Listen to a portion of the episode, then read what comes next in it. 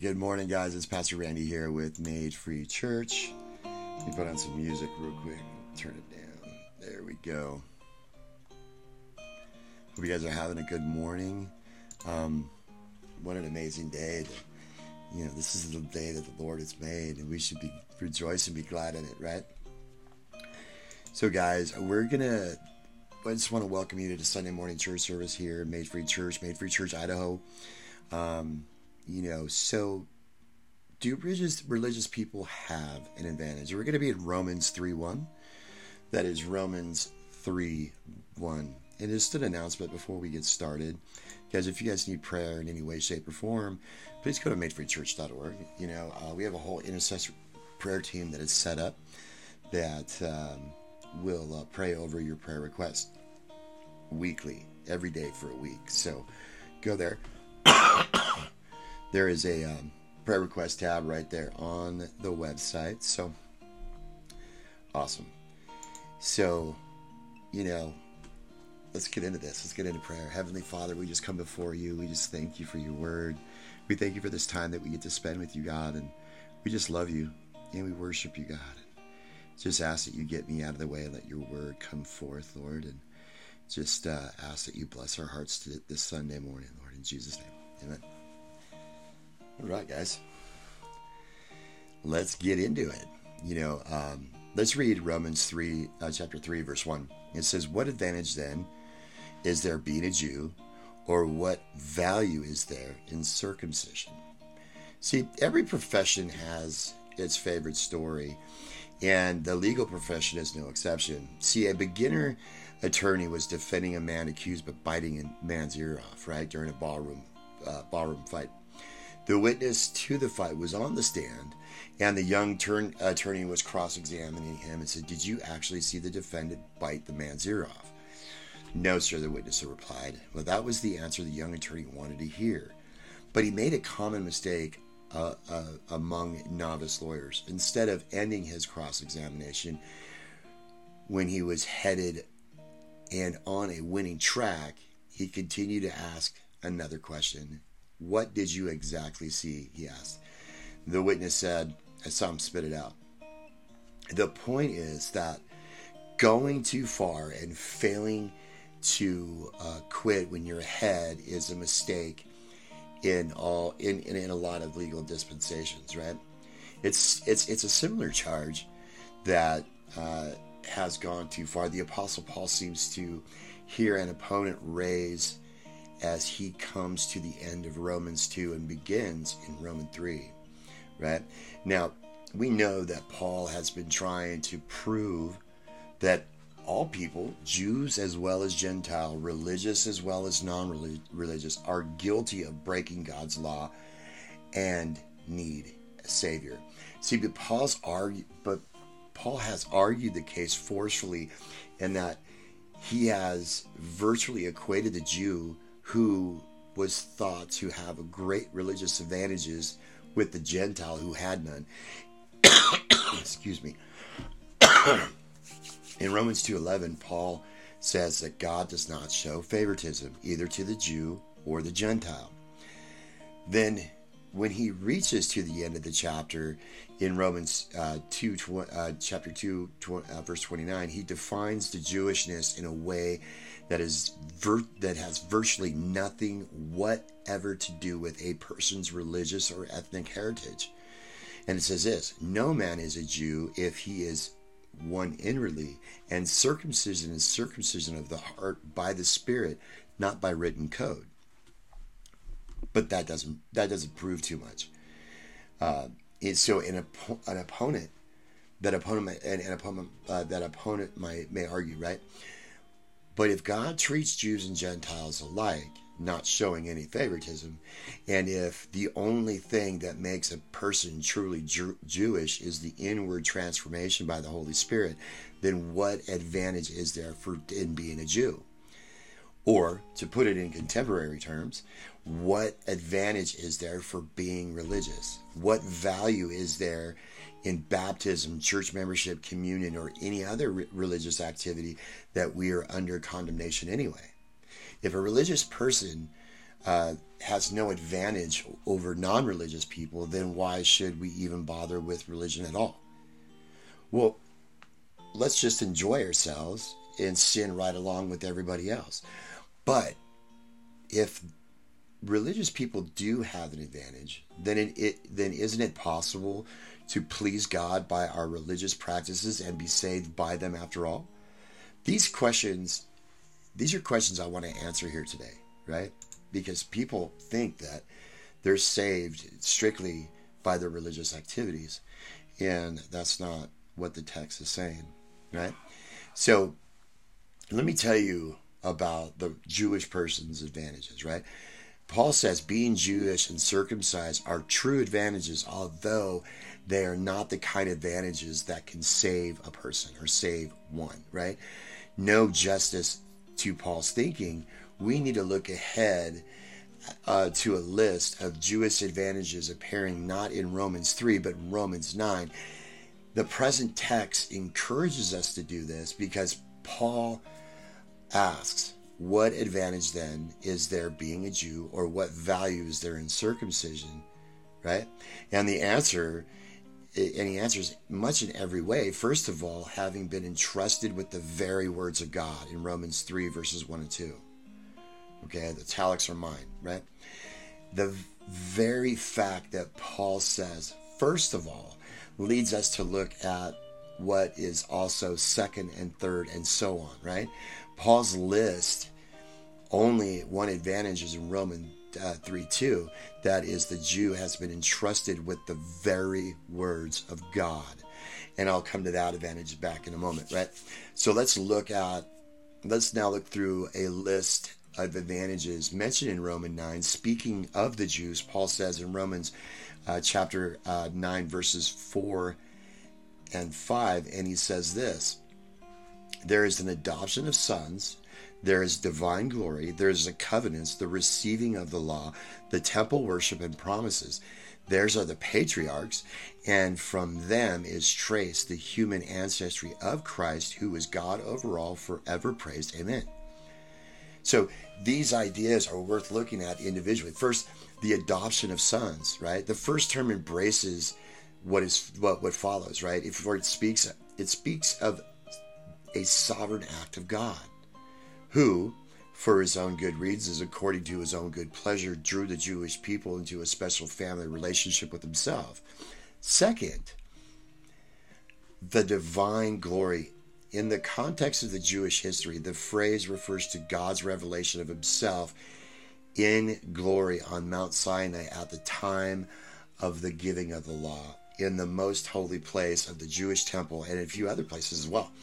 No other nation had this privilege. And third, the covenants, right?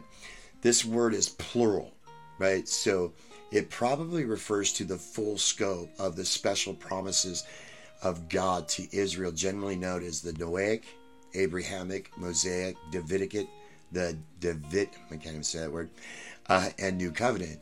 In each case, God promised to be and to do certain things for his people, not because of any good in them or in the anticipation of any special performance on their part, but solely for his own good pleasure, right? So, fourth is receiving the law. While all people have the law of God written on their hearts, no other nation had the privilege of receiving the law from the hand of God. Moses received the Ten Commandments from God on Mount Sinai, right? Um, and then we're going to go to the fifth one, which is temple worship. Now, this is obviously an obvious advantage because in the early days, God actually manifested himself in the tabernacle or temple. However, since the emphasis is on worship, uh, the advantage uh, actually referred to the way in which this worship was pointed to the pathway to God by the anointing of, of by the atoning, excuse me, uh, sacrifices for sin, which prefigured the perfect sacrifice of Jesus Christ. In fact, everything in the temple in some way pointed to Jesus and was fulfilled by him. So, six is the promises. The Old Testament, like the New Testament, filled with promises to God's people. These are the these are very a, a very wide scope, right? Covering all the Jews could possibly need. And, and they are sure and, and they are sure and reliable since God who has made and spoken them. Right? Seventh, the patriarchs, which means fathers, can uh, and, and, can be referred to any one of the Israel's giants in the past, right? And it refers primarily for the first three fathers, Abraham, Isaac, Jacob, right? But God calls himself by their names, saying to Moses in Exodus 3 6, I am the God, your father, the God of Abraham, and the God of Isaac, and the God of Jacob. So it was an advantage to have such an ancestry because God had worked greatly through these men. And also, they were models of faith and godliness to their descendants. Eighth is human ancestry of Jesus Christ. Being related to Jesus Christ did not secure the salvation for the Jewish people, but it was still better to be close to him and his ministry in a way than to be far from him, right? Nothing else there is was at least a cultural infinity of which it was easier to understand the meaning of his teaching, right? And ninth, the come and, and coming back to Romans chapter three, verses one and two, the very words of God. Now, I suppose that if Paul had been asked to interpret himself after the first two verses of Romans uh, 3, he might have listed the eight terms in Romans 9, chapter, uh, chapter 9, verses 4 and 5. But we still must not miss the fact when Paul is answering the specific question what advantage then is there being a Jew? And in Romans 3 1, it's not only the whole list in Romans chapter 9, verse 4, uh, 4 through 5, but rather a matter of possessing the very words of God alone that he stresses. See, the fact he also asks, What value is there in circumcision? He does not speak of the sacraments or any external signs as an advantage in his context, right? Just scripture. Um, just the very words of God. That is the chief item and in Romans 3, the only one, right? Now, can any one of us experiencing things in life of greater personal advantage of, uh, to our souls than the possession of Holy Scriptures? The very words of God? Of course not. Samuel Chadwick, an English Methodist, one of their greatest preachers, wrote this. You know, I'm not really into Methodists, but it's a it's it's a it's a good quote about the Bible, right? I, he says this I have worked over the Bible, prayed over the Bible for more than 60 years, and I tell you, there is no book like the Bible. It is a miracle of literature, a, pre, uh, a perennial spring of wisdom, a wonderful book of surprises, a revelation of mystery, an infallible guide of conduct, and an unspeakable source of comfort. And so did the reformer Martin Luther had to say this about the very words of God. I have made a covenant with God that He sends me neither visions, dreams, or even angels. I am well satisfied with the gift of the Holy Scriptures, which give me an abundant instruction and all that I need to know, both for this life and for that which is to come. See, Without the very words of God, we are completely confused adrift in a sea of human speculation where all the great questions of life are concerned. Now, is there a God? Do uh, do we do, we, we we don't know. At least in our sinful state, we're unable to admit the fur, the full personal significance of there being a God. So who are we? We don't know the answer to that important question. Apart from Scripture, we cannot know what we have been created in the image of the only true God and called to glory, to glorify Him and to enjoy Him forever. And, and how do we know we come from God, right? And, and how, how is our sin dealt with? And, and what way is the of life is best? Does what we do matter, right? And the and it's only from the revelation of God in the Bible that we can have answers to any of these questions, right? That life and of, of these life and death questions. So Second, let's look at the religious person's advantages today, right? At this point, I'm sure that you could see uh, where the where the message is going, since I obviously am trying to take what Paul said and to a thoroughly religious person of his day, the Jew, and apply it thoroughly to the religious person of our time. Paul is answering the argument, and he answers. Uh, his answer is digression uh, from what he has been setting out to prove in Romans 118 through uh, 320, right? So the issue the apostle is dealing with uh, here is vital importance to everyone. No one is saved by such things as baptisms, sacraments, or church attendance. No one is even saved by such an important uh, thing as having, yes, even studying, right? The very words of God. But that does not mean that the religious person's practices are of no use and that one is acting wisely if he or she abuses, neglects, or disregards them, right? So I ask the question Do religious people have an advantage? Or might I put it this way Do people who attend a sound, faithful, Bible preaching, gospel centered church have an advantage? So I want to suggest three answers, right? First, even if God never saves you by drawing you from uh, the darkness of your sin to saving faith in Jesus Christ, you will at least sin less because of the vantage and therefore be punished less severely. Some think that this is a strange place to begin, but I need to begin with the hardest situation in order that you might understand. On one hand, uh, there that there is a genuine spiritual advantage for those who will have them. And on the other hand these that these in themselves do not save anyone. So you must remember that your situation is desperate right? You can do nothing for yourself.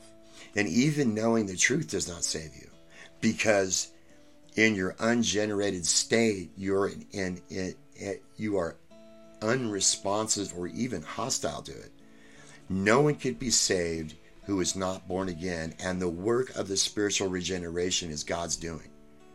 So we have seen that there are degrees of punishment for sin in Romans 2 5, and Paul spoke uh, of individuals storing up wrath uh, by frequent and persistent sin. But Jesus Christ made the point when he described the servant who knows his master's will and disobeys it by beating, uh, by uh, by being beaten with many blows, while another servant who does not know his master's will and therefore unintentionally disobeys it by beating with a few blows in Luke 12 47 through 48.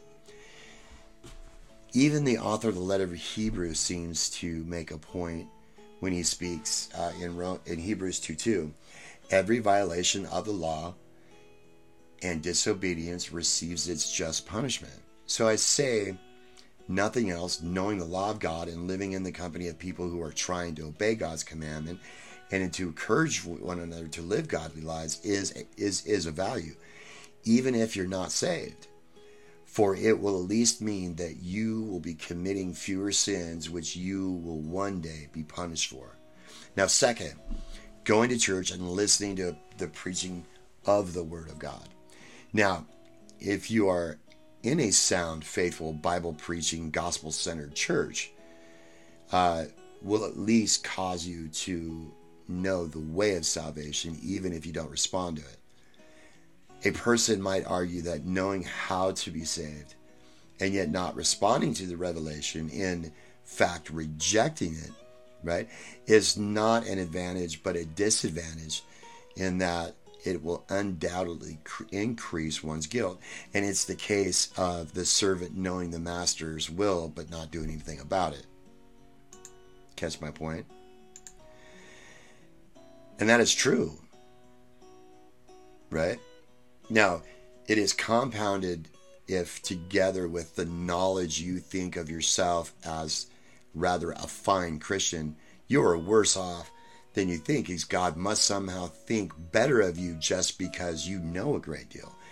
But it does not need to work that way, right?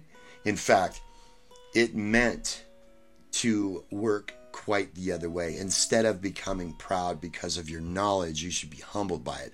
The first thing you learn from the Bible, if you're really profiting from it, is that you're a sinner hopelessly lost by virtue of your own sinful nature and your deliberately wicked choices that you are under the uh, God's just wrath and doomed to perish eternally unless God's grace graciousness to you and reaches out to save you through the work of Jesus Christ.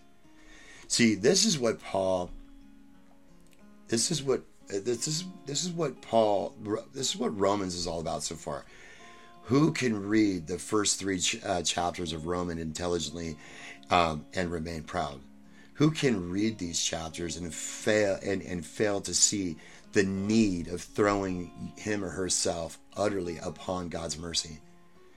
Now, as I said, knowledge of knowledge uh, of the way of salvation, including the need, uh, including your need of it as a sinner, in and itself will not save you. But it's hard to see how you could be saved without it, because without such knowledge, you will not even begin to seek God. Most it, most likely, you will consider yourself ready, already saved, or at least uh, not needing salvation, right? And the third great advantage of, of, of advantage uh, attending a regular church and above all faithful adherence to the preaching and the studying of the word of god is that although you cannot claim it as a right from god it is through the reading and preaching of the bible that god is most likely to save you. How is one born again? After all peter writes this in 1 peter chapter 1 verses 23 and 25 born again not from perishable seed, but of imperishable seed, through the living and enduring word of God. For all men are like grass, and all their glory are like flowers in the field. The grass withers and the flowers fall, but the word of the Lord stands forever. To hear the preaching of the word of God is the most assured path to salvation and knowing the grace of God in some way james wrote in, in james 1.18 he god right has chosen us uh, chose us chose to give us birth through the word of truth that he might be kind of the first fruits of all he created. You know a few years ago i was i was preaching through the the gospel of john and i came across john 9 and where you know he told where, where john told the story about a man who was blind but who was healed by Jesus from a, from from spiritual as well as physical blindness, right? And I remember reflecting on how desperate the man's plight and and how this is intended to be a picture of our own desperate condition apart from Jesus Christ. What was his state? For one thing, he was blind. He couldn't see. Others could see, but he couldn't. And this meant that he couldn't see. He, it, this meant that he could not see Jesus. If Jesus said, as Peter and John did uh, uh, later uh, said to the crippled man at the temple gate, "Beautiful, look at us." The man could not have looked because he was blind.